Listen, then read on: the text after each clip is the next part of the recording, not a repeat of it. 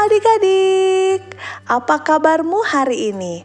Kiranya adik-adik selalu sehat dan sukacita. Sebelum kita mendengarkan firman Tuhan, mari kita berdoa.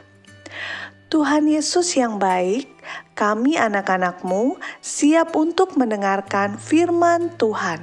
Tuhan pimpin kami agar kami dapat mengerti firman yang akan kami dengarkan dan kami juga melakukannya dalam kehidupan kami. Terima kasih Tuhan. Amin. Nah, adik-adik, firman Tuhan hari ini yang bertemakan Tuhan memimpin Salomo menjadi raja terambil dari 1 Raja-Raja 1 ayat 24 sampai ayat 30. 1 Raja-Raja 1 ayat 24 sampai ayat 30. Nathan berkata, "Ya tuanku raja, tuanku sendirilah rupa-rupanya yang telah berkata, Adonia akan menjadi raja sesudah aku dan ia akan duduk di atas takhtaku. Sebab pada hari ini ia telah menyembelih banyak lembu, ternak gemukan, dan domba. Ia mengundang semua anak raja, para panglima, dan imam Abiatar. Dan sesungguhnya mereka sedang makan dan minum di depannya sambil berseru, "Hidup Raja Adonia!" Tetapi hambamu ini dan Iman Sadok dan Benaya bin Yoyada dan hambamu Salomo tidak diundangnya.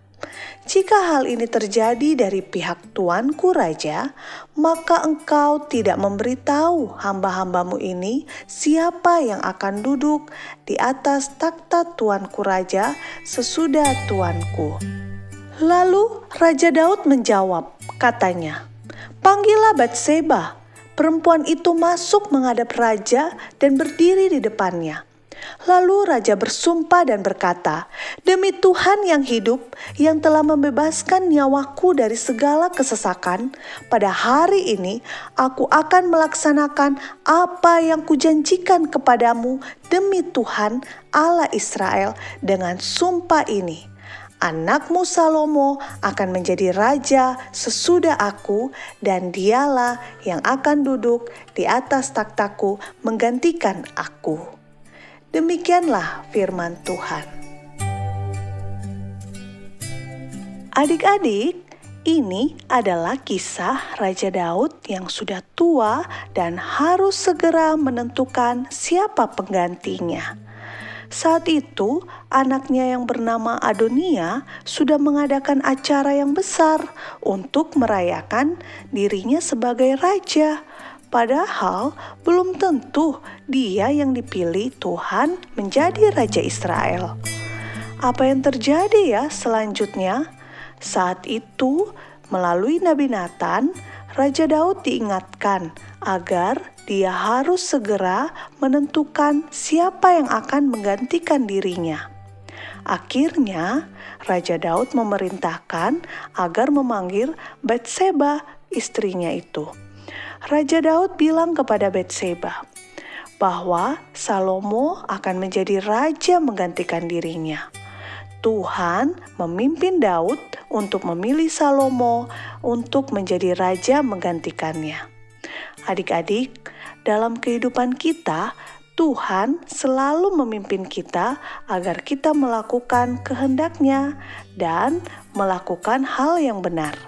Misalnya, kita diperhadapkan dengan pilihan berbuat baik atau berbuat sebaliknya. Kalau kita ikut pimpinan Tuhan atau petunjuk Tuhan melalui firman-Nya, pasti kita akan memilih perbuatan yang baik. Misalnya, memaafkan orang yang bersalah kepada kita, mengasihi orang lain, dan menolong orang. Tuhan mau kita menjadi anak-anak yang selalu berjalan sesuai pimpinannya. Yuk, sama-sama kita katakan, Aku mau selalu ingat akan firman Tuhan dan menantikan petunjukmu. Sekali lagi ya, aku mau selalu ingat akan firman Tuhan dan menantikan petunjukmu. Adik-adik, dari mana kita mengenal petunjuk-petunjuk Tuhan? Ya, dari firman Tuhan yang kita baca setiap hari. Mari kita berdoa. Bapa di surga, ajar kami untuk selalu melakukan apa pun sesuai pimpinanmu. Ajar kami melakukan perbuatan yang baik yang menyenangkan hatimu. Terima kasih ya Tuhan, dalam nama Tuhan Yesus kami berdoa. Amin. Nah, adik-adik, tetap semangat, tetap ceria, dan selalu melakukan perbuatan yang menyenangkan hati Tuhan. Dadah.